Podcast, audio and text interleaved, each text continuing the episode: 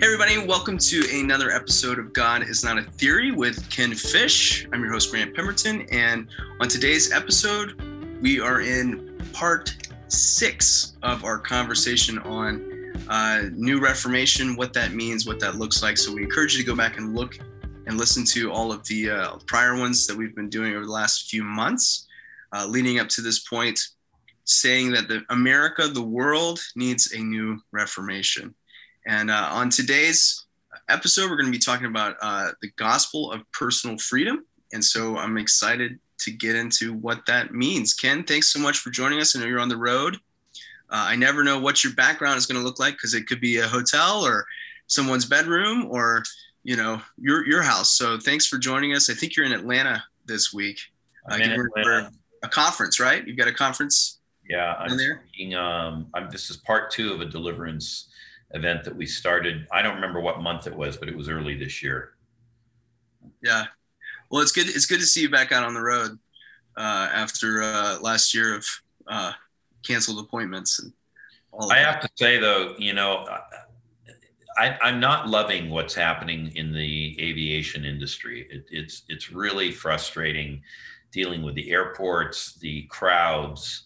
Um, infrastructure that has aged more than a year in a year um, you know all of the policies and procedures that are in place I, I i'm just as they say i'm kind of over it and so i travel because it's part of what i do and i kind of need to but I wouldn't. I would actually would not mind being home for three months if I could find a way to make that happen yeah, I flew I flew last week, and a couple airports were really nice. A couple airports were really terrible, and uh, it depends on what state you're in, and and honestly, like you know who's who's the governor, and uh, in a, in one state we were in, uh, they yelled at everyone the entire time about putting your mask you know over your nose and stuff like that, and so. actually, I had the thought I don't know how Ken does this as much as he does because I, I can't wait to get back to Tennessee and uh, in the land of the free. Yeah, this morning when I was checking in at LAX, um, you know, I, I have TSA pre-check and I have clear, and I mean, I've got everything that'll expedite anything.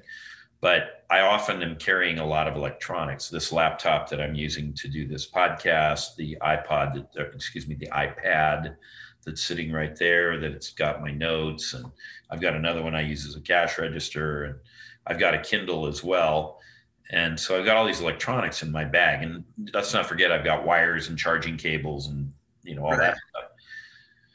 So in theory, if you're if you've got pre-check, you don't need to take anything out. You just lay it on the bat on the belt and send it through. And in most airports in the country, that's true. I, I will say in most airports, that's right. But you know, at any point they can do secondary inspection if they see anything that is concerning or just confusing. Oftentimes they don't know what they're looking at or whatever. So because I've got all this stuff, I've learned what tends to be problematic. So this morning I get to LAX and LAX is the worst airport in the country for this stuff. Hands down, no qualifiers. It is the worst.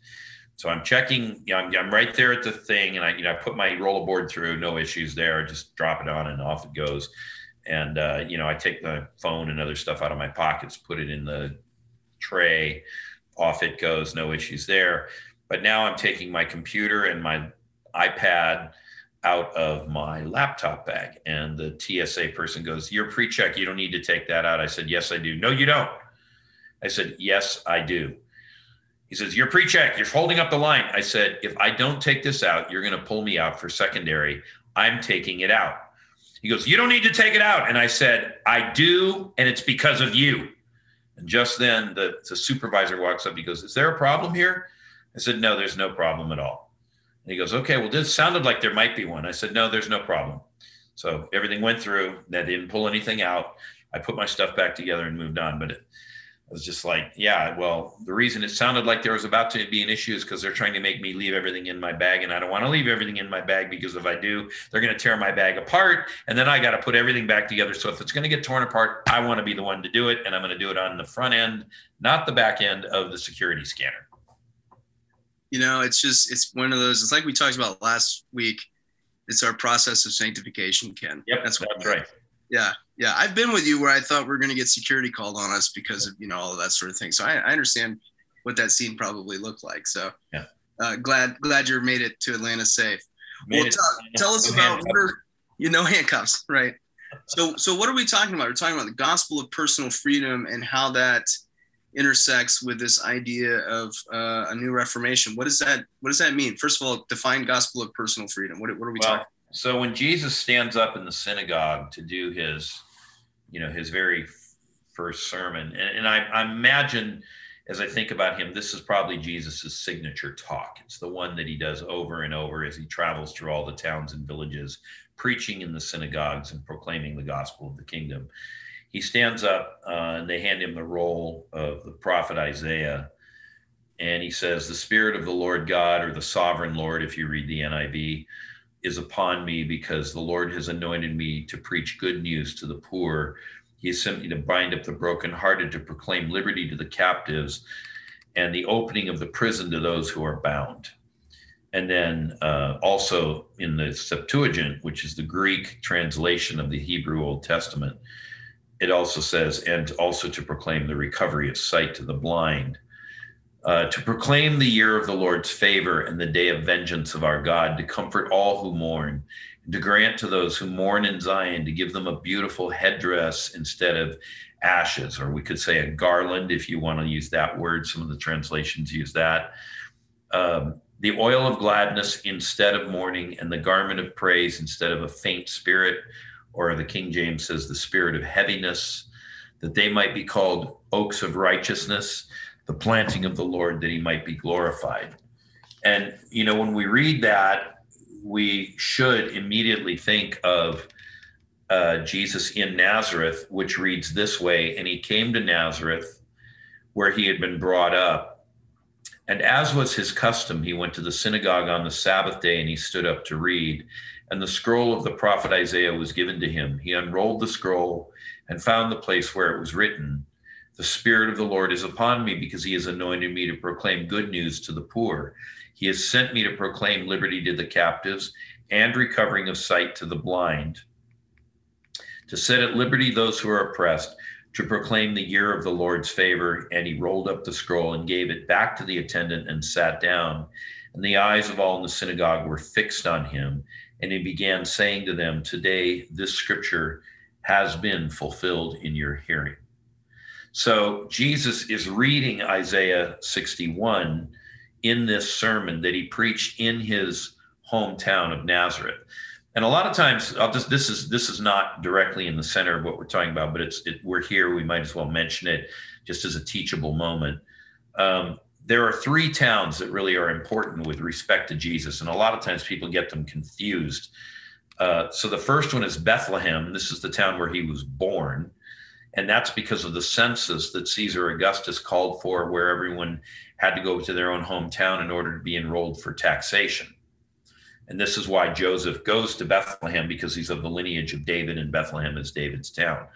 Not too long after that, we don't know exactly when, um, uh, Joseph has to flee to Egypt because Herod is trying to, you know, kill the babies.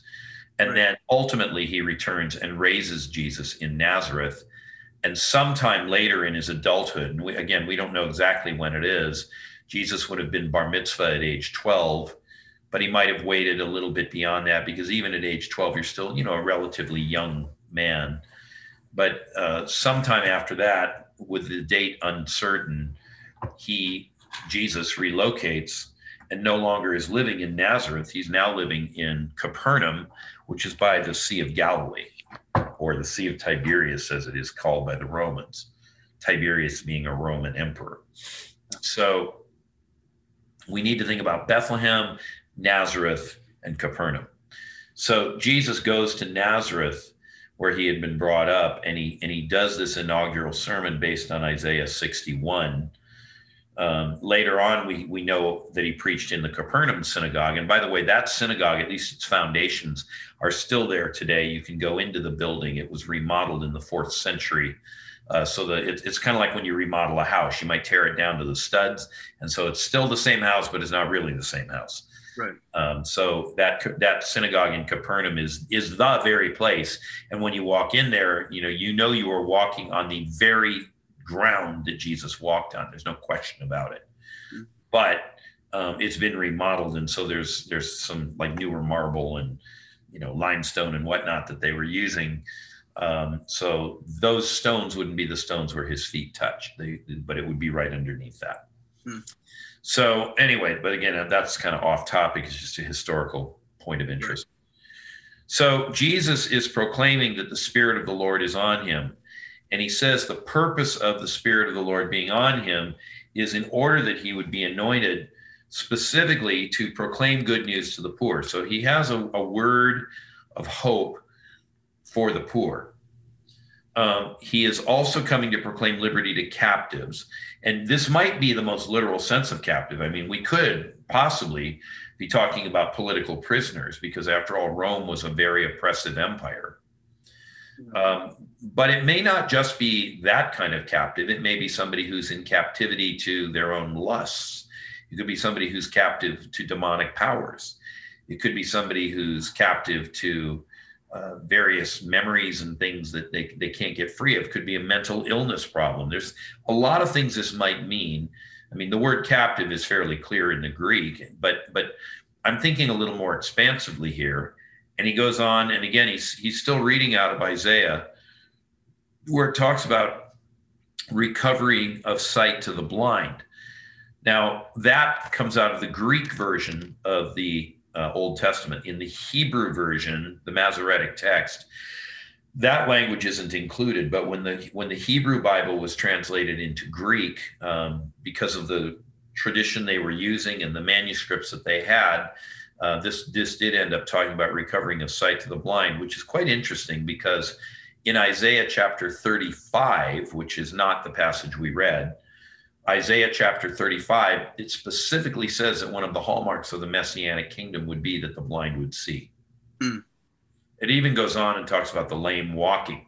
And this is really why the, the ministry to the blind and the cripples uh, and the deaf as well, those three, is so significant in the ministry of Jesus. It's not just that that has a big wow factor to it, which it does when you ever see a blind person receive their sight or a cripple walk or a deaf person receive their hearing. There's like a whoa wait a minute hold on.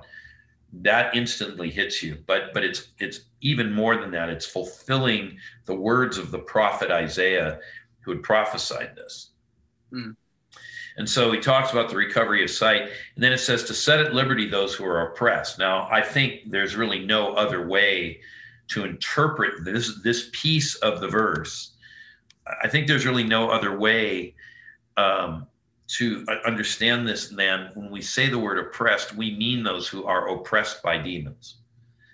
And so you know in in many church traditions we don't we don't really like the word possessed very much but we do talk about demonic oppression sometimes you'll hear people change the it rhymes in english anyway they'll change oppression to possession but that's the concept we're driving after. So we've got those who have all kinds of mental and emotional issues. We've got those who have physical issues, and we've got those who have demonic problems. These are the three kind of major tiers of the messianic ministry of Jesus. Hmm. And that's what he declares. And, and if we go back to Isaiah 61, it does talk about proclaiming liberty to the captives, but again, captive in which way? And then the opening of the prison to those who are bound. Well, you know being being under demonic influence is its own form of being in bondage or being bound and so it is most literally to be taken as you know those who are in prisons but it has a wider understanding of it of those who may be in demonic prisons right now this is also itself a fulfillment of something else isaiah had said now you know isaiah is the prophet that jesus loves to quote more than any other prophet. It's not that the others don't matter. It's just that Isaiah has so much content as it pertains to the Messiah. But when we think about uh, when we think about Isaiah 42, um, it says this: "Hear you deaf, and look you blind, that you may see." So now we're talking about what the deaf and the blind. It says, "Who is blind but my servant, or as deaf as my messenger whom I send?" Um, it goes on and unpacks that. But it goes, but then it, we drop down to Isaiah 42, 22, and it says, But this is a people plundered and looted. Mm.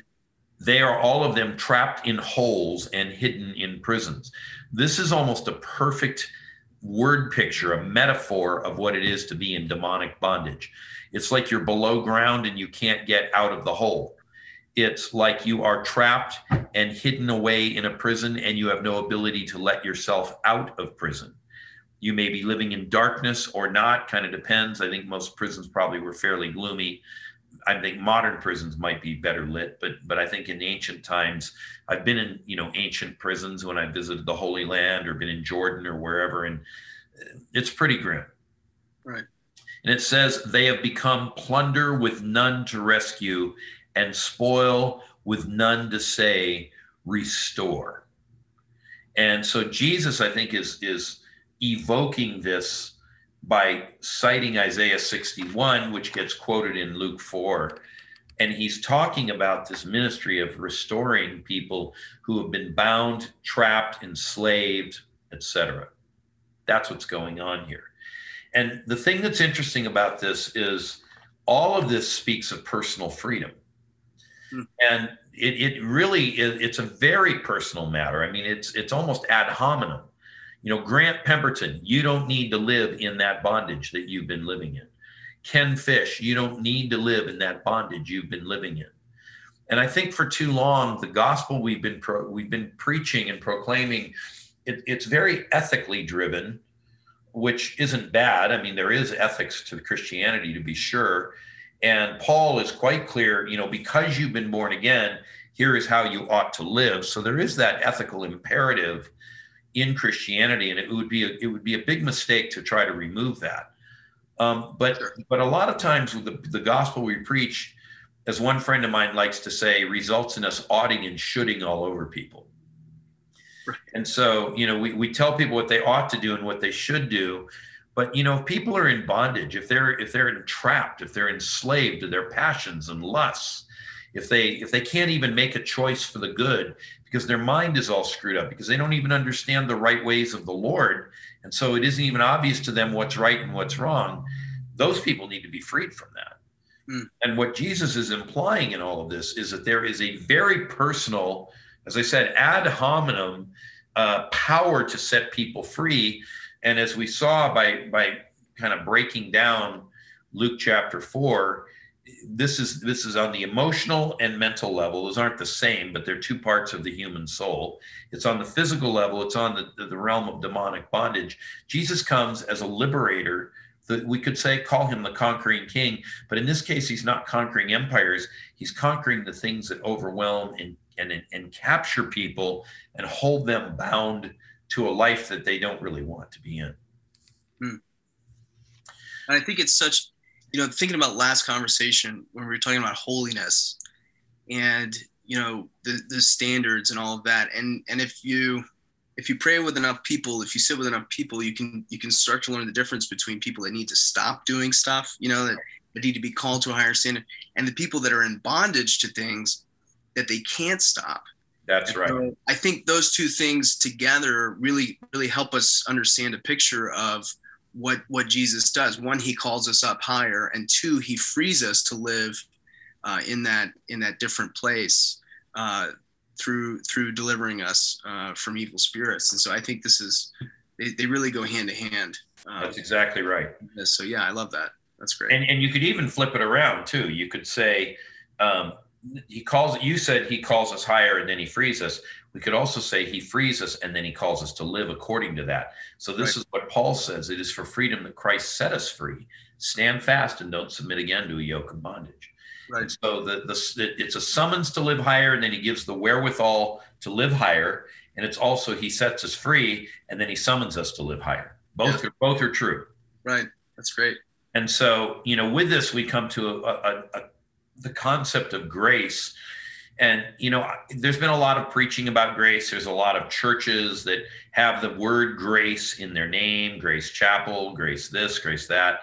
Um, but you know I, I, was reading a textbook uh, for my doctoral program. Yes i do actually do work on it now and then. Uh, i was reading a textbook and uh, the, the writer was making the point that the word grace, it comes from the Latin word gratia, which means free. And so, you know, we love to say, particularly in the Reformed traditions of Protestantism, grace is free, it is freely given. And that's all true, but there's this other side of grace that is that is grossly underpreached, and that is that grace is the empowerment whereby we fulfill the commands of God. Hmm. God literally gives us the wherewithal to fulfill all that he has called us to do. And so, for a lot of people, they don't know that side of grace. They don't know that liberating effect. They don't know that empowerment. Um, they might be able to mouth it because there's plenty of verses in Romans that run in this direction. But Paul is is writing about an experience that people have had. He's not oughting and shooting all over people. Right. So you know there, there's there's the there's the word that we perceive cognitively, and there's the word that we live out in reality or experience. And the words that I usually use to bracket that idea are noetic and numinous. So the noetic is the word noetic comes from the word nous, which is Greek for mind. It's not nous like ah. Right. It, it's nous, N O U S. It means the mind. And so the noetic gospel is very cognitive, it's propositional. Um, it tells people what they should believe. And a lot of the uh, forms of Christianity we t- see today tend to be very confessional. Um, you know, if you confess this, you will get it. In fact, uh, there's a there's a particular teacher comes out of Tulsa. He has a book called Confession Brings Possession. And so, you know, that's the kind of noetic approach to things. If you think the right way, as a man thinketh in his heart, so is he. So if you want to be healed, you have to think you're healed. You got to believe you're healed, proclaim you're healed, stand on that healing. If you want to see something else happen, X, Y, or Z, you proclaim and decree it. And in the proclamation and the decreeing, you make it happen. I don't actually think that's the way it really works. There's this other side of things. It's the noetic, excuse me, the numinous side of things. And this word numinous, um, N U M I N O U S, the numinous side of things, it, it, really evokes something of the Shekinah glory of God. This is the dynamic, active power of God. Uh, sometimes when that thing shows up in the room, if we're doing a meeting, it might literally appear like a cloud it could be the Shekinah, but it isn't always that. it can be that power that comes on someone uh, that causes them to get healed. When I was in Kansas City just a few days ago at the Sunday service, a woman came up, and interestingly, she had come out of a very noetic tradition. She'd come out of a strong faith, word faith church in uh, in the center of America. You could probably guess the city and uh, had gone to a prominent Bible school there and ultimately had gone into the ministry. But she'd had a, a migraine for 20, 20 years, every day, no, no break, 20 years of migraine. And she wanted me to pray for her migraine. And I didn't ask her the question because I didn't want to be, well, I didn't want to be chippy really, but uh, it was fairly clear from our, interaction that you know she'd been proclaiming and decreeing and standing on it and all of that for lo these long 20 years and i said i just want you to look me in the eye. So she did and I, I put my hands on either side of her head as you've seen me do sometimes when i pray for people. Don't do it all the time but for stuff like this i often will. I said i want you to look me in the eye and I, I started to pray into her eyes and i spoke to this thing and the numinous power of god came. And her eyes kind of flickered for a moment and her head kind of snapped back. And i said how does that feel? She goes it's almost all gone. There's a little bit left. I said look at me again. So i, I again eye to eye locked locked eye contact with her spoke to that thing prayed for it and then she just collapsed in a heap and i mean she wasn't faking she i mean there was no strength in her body she just and i had two people helping me and she hit the ground like a sack of rocks she laid there for not long. Maybe it was a, a moment or maybe as much as a minute. I'm not sure. I didn't time it, but it wasn't that long. And then she kind of shook herself and opened her eyes. And I said, How do you feel? She goes, It's gone. I can't believe it. And she started crying. Wow. She goes, My, my head is totally neutral. I, I don't I don't feel any, you know, spike or pain or constriction or any of what I've been feeling.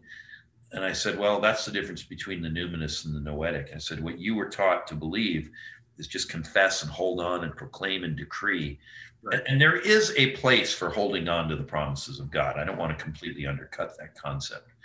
But what we're talking about here and what we're describing here out of Isaiah 61 and in Luke 4 is that is that numinous power that comes in and it's dynamic and it's active and it, it shifts things around in the moment because the spirit of the Lord is on me unto something, right. namely that people would be set free. And in her case, it was an afflicting spirit that had come in 20 years before. And so, you know, we we dispatched that spirit.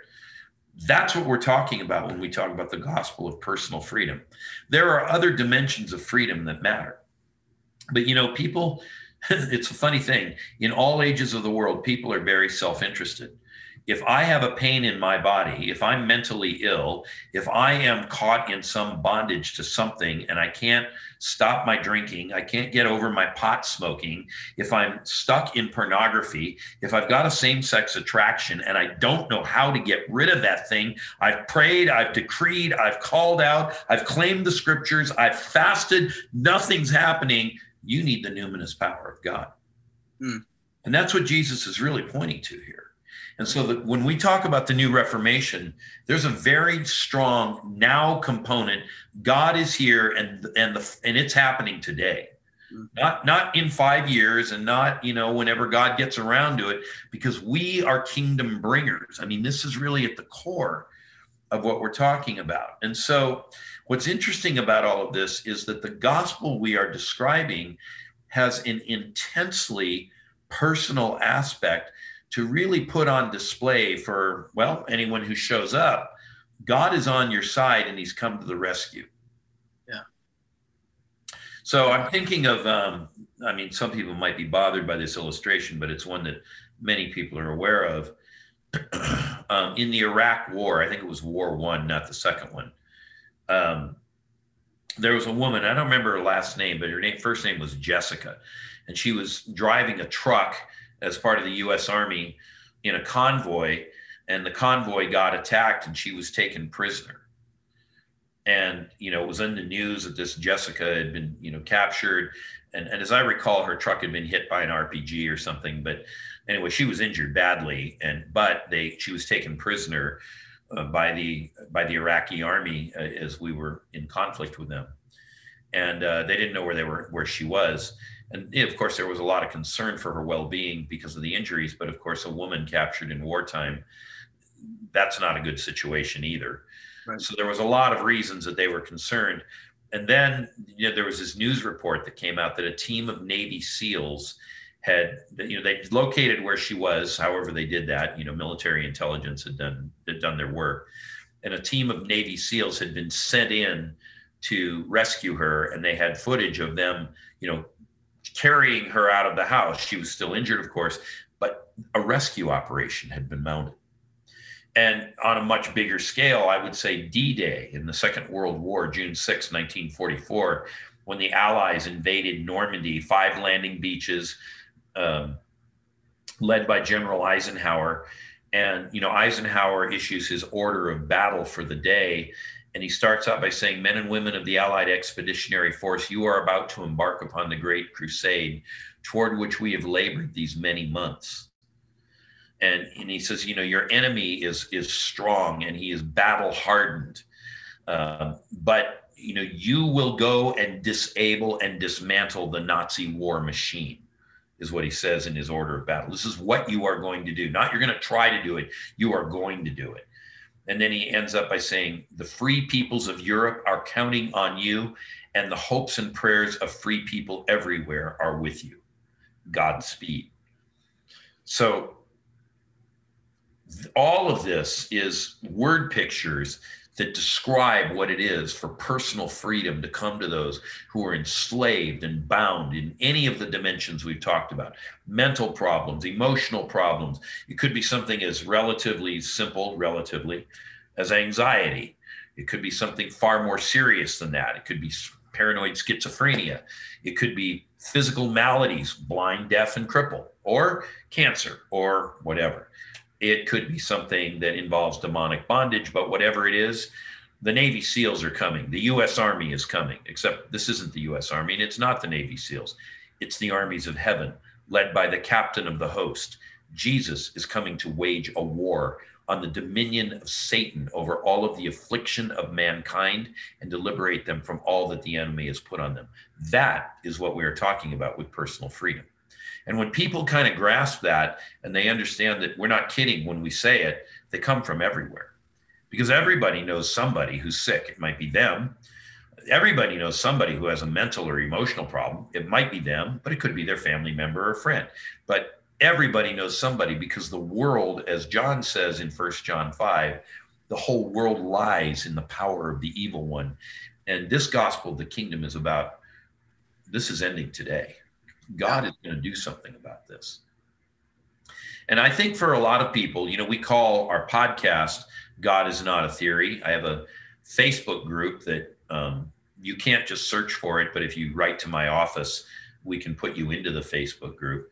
Um, it's called God is Not a Theory. And it's really become my tagline because I've often said that for many Christians, God is a theory and an unproven one at that which is a you know fancier way of saying that for a lot of people they've been taught to believe in god and they really hope that what they've been taught is right but they can't point to a single thing in their life experience where they can say i know that i know that god heard that prayer or that god is real and that everything that, that we've been preaching and proclaiming and saying is actually it's actually working. It's a thing. And so when we talk about the gospel of personal freedom, we are we are very much talking about people having their own personal encounters with God that lead them into that experience. By the way, there's there's other dimensions of this that we might add. Um, one of the more common ones is people getting baptized in the Holy Spirit. So on Pentecost Sunday this year, I was preaching at a friend's church in Maryland, and um, and I preached. Uh, he wanted wanted me to talk about the kingdom in Pentecost, and I had to think about it for a bit. I wrote a new sermon for that service because I don't think I've ever heard anybody talk about kingdom and Pentecost. But but for sure it's there in the Bible. That's not in doubt. Right. So anyway, I wrote this message, and then at the end I said, "Now this is a little bit risky, uh, but uh, but I'm gonna I'm gonna say this. I believe because we've been talking about these things, I believe the Lord wants to baptize people in the Holy Spirit." Mm-hmm. And you may have been seeking the baptism for years. You may have just heard of it when I said it now. Uh, but whatever you want to do, uh, you know, if you want the Holy Spirit, the, the baptism in the Holy Spirit with speaking in tongues, I want you to come up to the front now. Now, because of COVID and some of the restrictions and so forth, we did not have a large service that morning. I, I didn't count the people, but if it were all of 60, I wouldn't be surprised. Uh, and if it did, if it was as low as 40, that wouldn't surprise me either. So it was, you know, I'm trying to give people a sense of what was this? This was not a gigantic group, but nine people came forward out of that crowd, whatever they were, wanting to be baptized in the Holy Spirit. And you know, bless God, nine out of nine got filled with the Holy Spirit and spoke in tongues. No more waiting. That's awesome. That's a critical part of our message that God's here today. He's here now. And you know, one of the things I want to I want to say about this as we uh, as we talk about it is you know when you when you when you look at these this isaiah 61 when you look at the way jesus elaborated on it in luke chapter 4 you know after he reads that all the eyes are looking on him and they're kind of stunned right? They're what do you who is this guy? I mean who says this? That's really what's going through their heads. All their eyes are fixed on him. And of course he's sat down again in the synagogue so they're like staring at him, going, What in the world? I mean, who has the chutzpah to say this? Right. And he says, This scripture is fulfilled today in your hearing. It's not a hundred or a thousand years in the future. It's right now. The kingdom is at hand. And so they are they're astounded not only that the gracious words that are falling from his lips, but they say to him, Isn't this Joseph's son? Remember, he's in Nazareth. Right. Like we know this guy. He grew up here. I mean, he moved away. He's up the road a piece now in Capernaum. But but who is this guy anyway? Why? why how does he even talk like this? Where did he get these words? And so he says, Doubtless you will quote to me this proverb, Physician, heal yourself. What we have heard you did in Capernaum, do here in your hometown as well. So they know he's moved to Capernaum and they've heard about the miracles in Capernaum. And there's a couple of other towns where he also ministered heavily. So they're they're thinking about all of that. He says, But I tell you the truth, there were many widows in Israel in the days of Elijah, when the heavens were shut up three years and six months, and a great famine came over all the land. And Elijah was sent to none of them, but only to Zarephath in the land of Sidon, to a woman who was a widow. And there were many lepers in Israel in the time of the prophet Elisha, and none of them was cleansed, but only Naaman the Syrian. And when they heard these things, now they were filled with wrath. They rose up to drive him out. So he's saying, Yeah, I could have done these things in Nazareth, but I didn't. The reason I didn't do them in Nazareth is because of the unbelief that's here. Hmm. And it even goes on when it, in Mark's version of this story, Mark chapter 6, verse 5, says he could do there no mighty miracles because of their unbelief, except he saved, he, he healed a few sick people. Right. So for a lot of us, we're trapped in this mindset, this mentality that that actually downgrades the gospel, it eviscerates the power of the kingdom of God. And, and all I can say to that is a lot of people say, well, God's infinitely powerful, he can do what he wants. I agree with that statement, but the fact is, he usually doesn't do whatever he wants because there is this weird thing between human beings and God. He made us to rule over the earth. It says the earth he has given into the hands of the sons of men. And I guess we should say that the daughters of women too. But but the bottom line is, you know, humanity has great sway over the earth. And so um, as we as we look at that, we see that there was something of their of their unbelief which unbelief arises from many vectors many vectors sometimes it's waiting a long time and nothing happens sometimes it's bad theology i had a long talk on the way in from the airport today with the pastor who's hosting me here about that exact issue how so much of the theology that we're that we're putting out in the current period it's actually not on point to what the bible says and then we wonder why we don't see the things in the Bible. And I always say, God has bound himself by oath to back his own word. But if we preach a different gospel that is not his word, he is under no obligation to back that.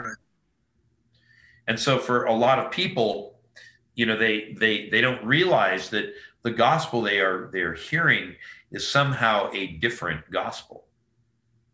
And with that, these things that we speak of, the blind, the deaf, the cripples, the, you know, the, the migraines, these things may not be part of our part of our experience set because in fact we have sown an environment that is that has hindered all of that from happening. Now, as we look at the ministry of Jesus and we look at the ministry of Paul, and you know it's interesting the, the older i get and the more i read the bible the more congruence i see between paul and jesus's preaching. They worded it a little bit differently because paul was generally in the gentile world far beyond the borders of israel and jesus was generally among jews. But there's an amazing congruence between the things that the two of them say. And i would even say there's an amazing congruence in the ministry models that the both of them employ hmm. and so I, I want to take this moment to just pause because as we look at what Jesus was saying and we look at what Paul did in his ministry, it's curious to me that neither of them advocated the overthrow of Rome. Yeah. Neither of them incited insurrection. They did proclaim the kingship of Jesus, and that got them both into trouble. Right. But but um, neither one was saying that we need to get rid of all of the oppressive structures. Uh, we need to, um, you know, assassinate the emperor. There was no conversation like that at all coming out of the ministry of Jesus or of Paul. And so when we when we look at this, we we can go further. The gospel as it was proclaimed was initially targeted at the Jews, but Jesus knew exactly that this would ultimately go to the Gentiles. And in fact, he himself commissioned the gospel to go to the Gentiles in the Great Commission. Because you will be witnesses first in Jerusalem, then in Judea, that's all Jewish. Then in Samaria, that's sort of Jewish, but not totally. It's kind of half breed, and even to the uttermost parts of the world. Jesus clearly had in mind that this would be a universal gospel for all races, for all nations and so, with this, we can say quite clearly that the gospel is non racial. I think a lot of people have tried to turn the gospel into the white man's gospel, but it's actually not the white man's gospel. It's the Jewish gospel. And most of these Jews would have been probably light brown in skin tone. They certainly weren't Caucasian. Um, and with that, we can remember what Paul said in, in Galatians. He says, There is neither Jew nor Greek. There is neither slave nor free. There is neither male nor female. All of us have been made one in Christ. And, you know, we live in a time of extreme racial tension. I think everyone knows that, doesn't really need any elaboration. But I think if we can return to an authentic proclamation of the gospel, it's not that it's not that we don't notice that somebody has a different color skin than we do. It's merely that we we treat them as they are fully our brother and sister in Christ, irrespective of their skin color, because they are our brother in Christ. We see the imago Dei in them. Every human being, no matter what color they are black, brown, yellow, red, white, or smurf. Not really, but that's just for humor. Um, you know, no matter what color we are, all of us can come under this salvation where the kingdom breaks in upon us and we enter into a new reality of life. And note that this does not require that we overthrow the government or that we completely change everything. Now, yes, of course, if, if we are people of influence and work as administrators or civil servants or things like this, um, we might find ourselves in a place where we can rule righteously and justly. And I believe God would have us to do that. I always say righteous people live righteously. So, you know, if you are, if you see your neighbor in need, whoever that neighbor is, it might literally be your next door neighbor. It could be somebody in your church. It could be somebody you know in the office. This is not about skin color. This is about they have a need. So meet it because this is the personalized gospel. The kingdom is breaking in. And I, I myself might be that agent of the kingdom. And so, whether it's through supernatural healing or giving somebody um, a much more practical uh, need that gets filled, we are living as citizens of the kingdom. And in that sense, we want to be colorblind. I know for some people that term is offensive.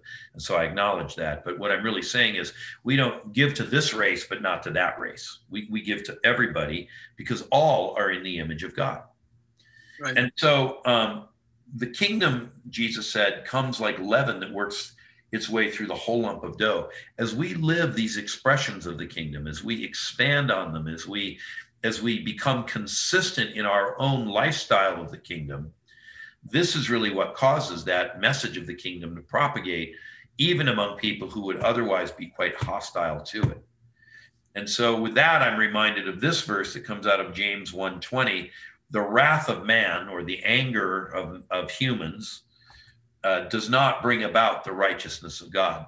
There's so much of what people are trying to do with the gospel where they're trying to create some big political structure or they want the church to become a political agent. I don't think that's the role of the church. I mean, we can educate people to be sensitive to these things and to engage at whatever level of society they find themselves. But but ultimately, the idea of the church as a as a political construct with the purpose of, of righting every wrong, I think I can safely say the government does government better than the church. Yeah. Just like the military does war better than the church, as well it should, right? So, um, so we need to understand that we are not hereby uh, trying to politicize this or turn it into some sort of social revolution, even though it can be quite revolutionary. We are literally creating a Christian counterculture that is founded on compassion and care. And I just a moment ago cited the book of James, and another place in the book of James, he says, you know, what good is your gospel if you see someone in need and you say to them, be warmed and filled, but you don't actually give them practical care? And so, with all this, this gospel of personal freedom is also a mandate upon us as kingdom citizens to be on the lookout all around us for those who may actually require some care and assistance. And instead of looking for some institutional program, whether it's through, I don't know, Social Security, Health and Human Services, Health Education and Welfare, or the local church, maybe we ourselves are supposed to engage with them. Where do we see that lived out? Well, in the parable of the Good Samaritan. Right. We all know the story. A man was going down from Jerusalem to Jericho. He's beset by robbers. He's left for dead by the side of the road. And along comes a Samaritan. It's interesting. Jesus picks a Samaritan. This is a half breed. He might have been a mulatto, right? Half brown, half white, half black, half white. Or he could have been some other kind of a mix. He could have been you know japanese and black or something i don't know but but the point is he's he's a samaritan the samaritans were interbred with the assyrian conquerors 700 years before the time of Jesus. They didn't really worship uh, Yahweh authentically. They kind of had a notion of him, but they had other gods they worshiped, and their, their worship was on this other mountain, Mount Gerizim. And, and so they didn't go down to Jerusalem, and that was all political too, because if everyone goes to Jerusalem to worship, they might be drawn back to the kingdom of Judah rather than the kingdom of Israel. So you got all this intrigue and other stuff, old history, stuff that's never going to get righted. That it's all there. And the Samaritan sees the man lying by the side of the road. Now, we don't know what that man's race was. We don't even know what the Samaritan's race was. But if he was interbred uh, Assyrian and uh, and Jew, yeah, he's probably some kind of milk chocolate brown of some sort, maybe lighter, maybe darker. But we don't know who the guy is that's injured. But what we know is that guy is probably not a Samaritan because this happened between Jerusalem and Jericho. And so before the Samaritan comes along, though, it says a priest came along and he gathered his robes about him and went on about his way. He was a very religious man. He was a priest. So all he did was religion. That was his that was his whole life. We don't know what his level of personal piety and depth was, but but by outward appearance, he was he was a man of God, as we would say. Right, right behind him comes a Levite. Now the Levites aren't as far up the pecking order as the priests because the priests carry out the sacrifices and conduct the temple rituals and all that. And that's really like, that's the stuff, right? The Levites are really tasked with maintaining the temple. They sweep it, uh, they resupply the oil, they uh, prepare the sacrifices that the priests will offer, they bring the wood for the fire that will burn the sacrifice. So they're they're kind of like a B class citizen, but they do have a religious function, and there's a special blessing on the Levites in the mind of every good Jew this goes right back into the Pentateuch, into the Torah. All right, but this Levite, he doesn't stop either. So these two guys that are all about the, the business of God, they don't do anything for that guy lying by the side of the road. And now comes the Samaritan. And he picks him up and puts him on his own donkey. That means the Samaritan had to dismount. And you know, he carries him to this inn. We don't know how far it was, but it, it's a small hotel. And uh, I'm pretty sure they didn't have American Express cards in those days but but he had what we would it's you know it's an older term but we would call it an open account he was well enough known to the innkeeper maybe he stayed there when he came down from samaria to conduct his business he stayed there regularly so the innkeeper knew him and interestingly this this samaritan was uh, apparently some kind of a respectable individual because he says look here's some money take care of this man that's been injured um, and if if there if it takes more i'll pay it when i come back and the innkeeper is amenable to this he's amenable to it because because this Samaritan has never defaulted on his word. He's never he's never backed up on anything. He said, "Yeah, sure, no problem." And so, presumably, if there was a higher tab in the end, uh, the Samaritan paid that bill on his next time through. We we don't know where it goes from there because the story ends, and, and so we are only left to speculate on what the future outcome of that whole thing was. But you know, when Jesus tells the parable, he says, Now, which of you, which of you just do you suppose did the will of God? And they say, Well, of course, it was it was the man who helped him. And Jesus says, Go thou and do like do likewise. Become a Samaritan. And so the whole thrust of that parable is that righteous people must be individually engaged in their own sphere of influence. Now, if you are a, some sort of a you know high level executive or a government bureaucrat or something, and you have the ability to bring about just rulings, assuming that there is a need for improvement, and of course there may well be because fallen people produce fallen systems, well then bring about the righteousness of God there. If you don't have that big of a purview, then do it in the domain where you are. If you're just a housewife, make sure your house is righteous, that all your kids get treated well and there's no favoritism among your children There's a shocking amount of just that that goes on in Christian homes. What does that breed? Ambition, insecurity, competition, fights. And people say, well, why does that family not get along? Well, sometimes the parents have failed to administrate the kingdom at their own little local level, that little oikos level of their own household. So the kingdom can be small, the kingdom can be big, but if we will faithfully administer it and carry it out, it will spread like leaven in a lump of dough. It will literally make the bread rise. yeah and I, you know, I love that in that parable, you know, the parable's response to a lawyer saying, you know, what's the greatest commandments? And he, and and Jesus is answering, you know, love the Lord your God with all your heart, and love your neighbor as yourself. And he says, well, now who's my neighbor? Because he's wanting to make sure that he's dotting all the i's. And so then he goes in and tells tells the story of the good Samaritan, and and you know, he's saying your neighbor is actually the person that you think is doing your religion wrong. He's doing it the wrong way, he's got it wrong. And I think, you know, for so many, you and I both see right and left, you know, at both sides think that they're doing it wrong. Yeah. And, and really what he's calling us into is to love, love those people. And I might say love practically because these right. days love is ill defined and it often often means something like, you know, have good sentiments toward and never say anything that could crowd their safe space. For sure. Yeah. Yeah. And this is this is way more than that. We have to understand biblical love and what that means, what That's that right. word, word means for sure. That's right. But, so, you know, we started in Isaiah 61 and we've kind of gotten further afield, but I want to bring it back to this. Jesus said, The Spirit of the Lord is upon me. Well, I'm going to change the language now. The Spirit of the Lord is upon us. And the Spirit of the Lord is upon us because he has anointed us to preach. He's anointed us to preach good news to the poor, and He's anointed us to reach recovery of sight to the blind. He's anointed us to, to set at liberty the oppressed. He's anointed us for all of that, and with it to declare the year of God's favor, the year of God's turnaround, the year of God's invasion on their behalf. Not that God is um, coming to like make everything bad and hard, but rather that you would understand who this God is, that you don't even know who he is. And with that, that you would become so completely and you know captured in the wonder and majesty of this God that you would come back to him. And so we have this as well. This is actually not Isaiah 61, but it's Isaiah 60, which of course precedes 61. Arise and shine, for your light has come, and the glory of the Lord has risen upon you. This is the hour. Get up, become who you were meant to be. Shine. Let the light of God shine out of you. Because look, darkness will cover the earth and thick darkness the peoples, but the Lord will arise upon you and his glory will be seen upon you, and nations will come to your light and kings to the brightness of your rising.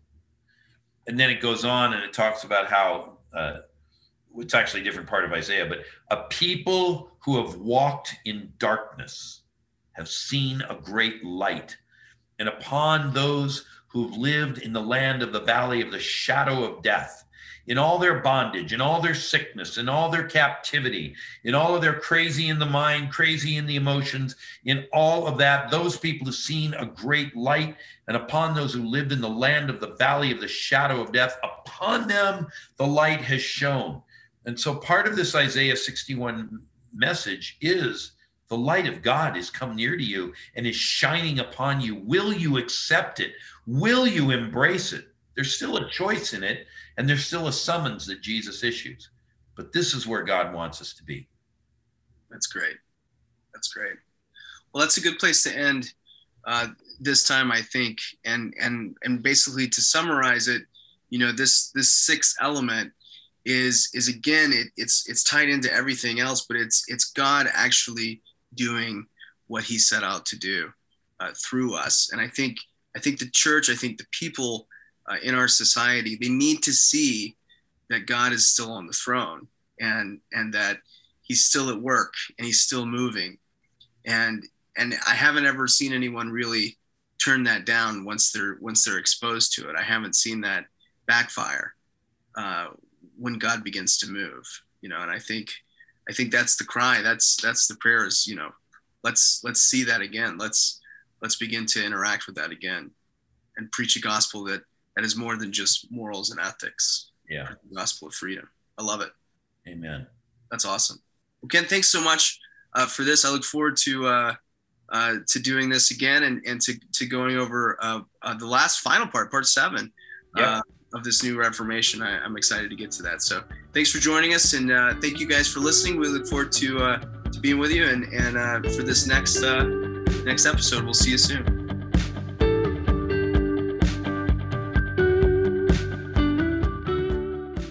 God is Not a Theory is a podcast of Orbis Ministries. For more information about Orbis Ministries, go to orbisministries.org. If you have questions you'd like to have Ken answer on the podcast, please send us an email to podcast at orbisministries.org. Thanks for listening.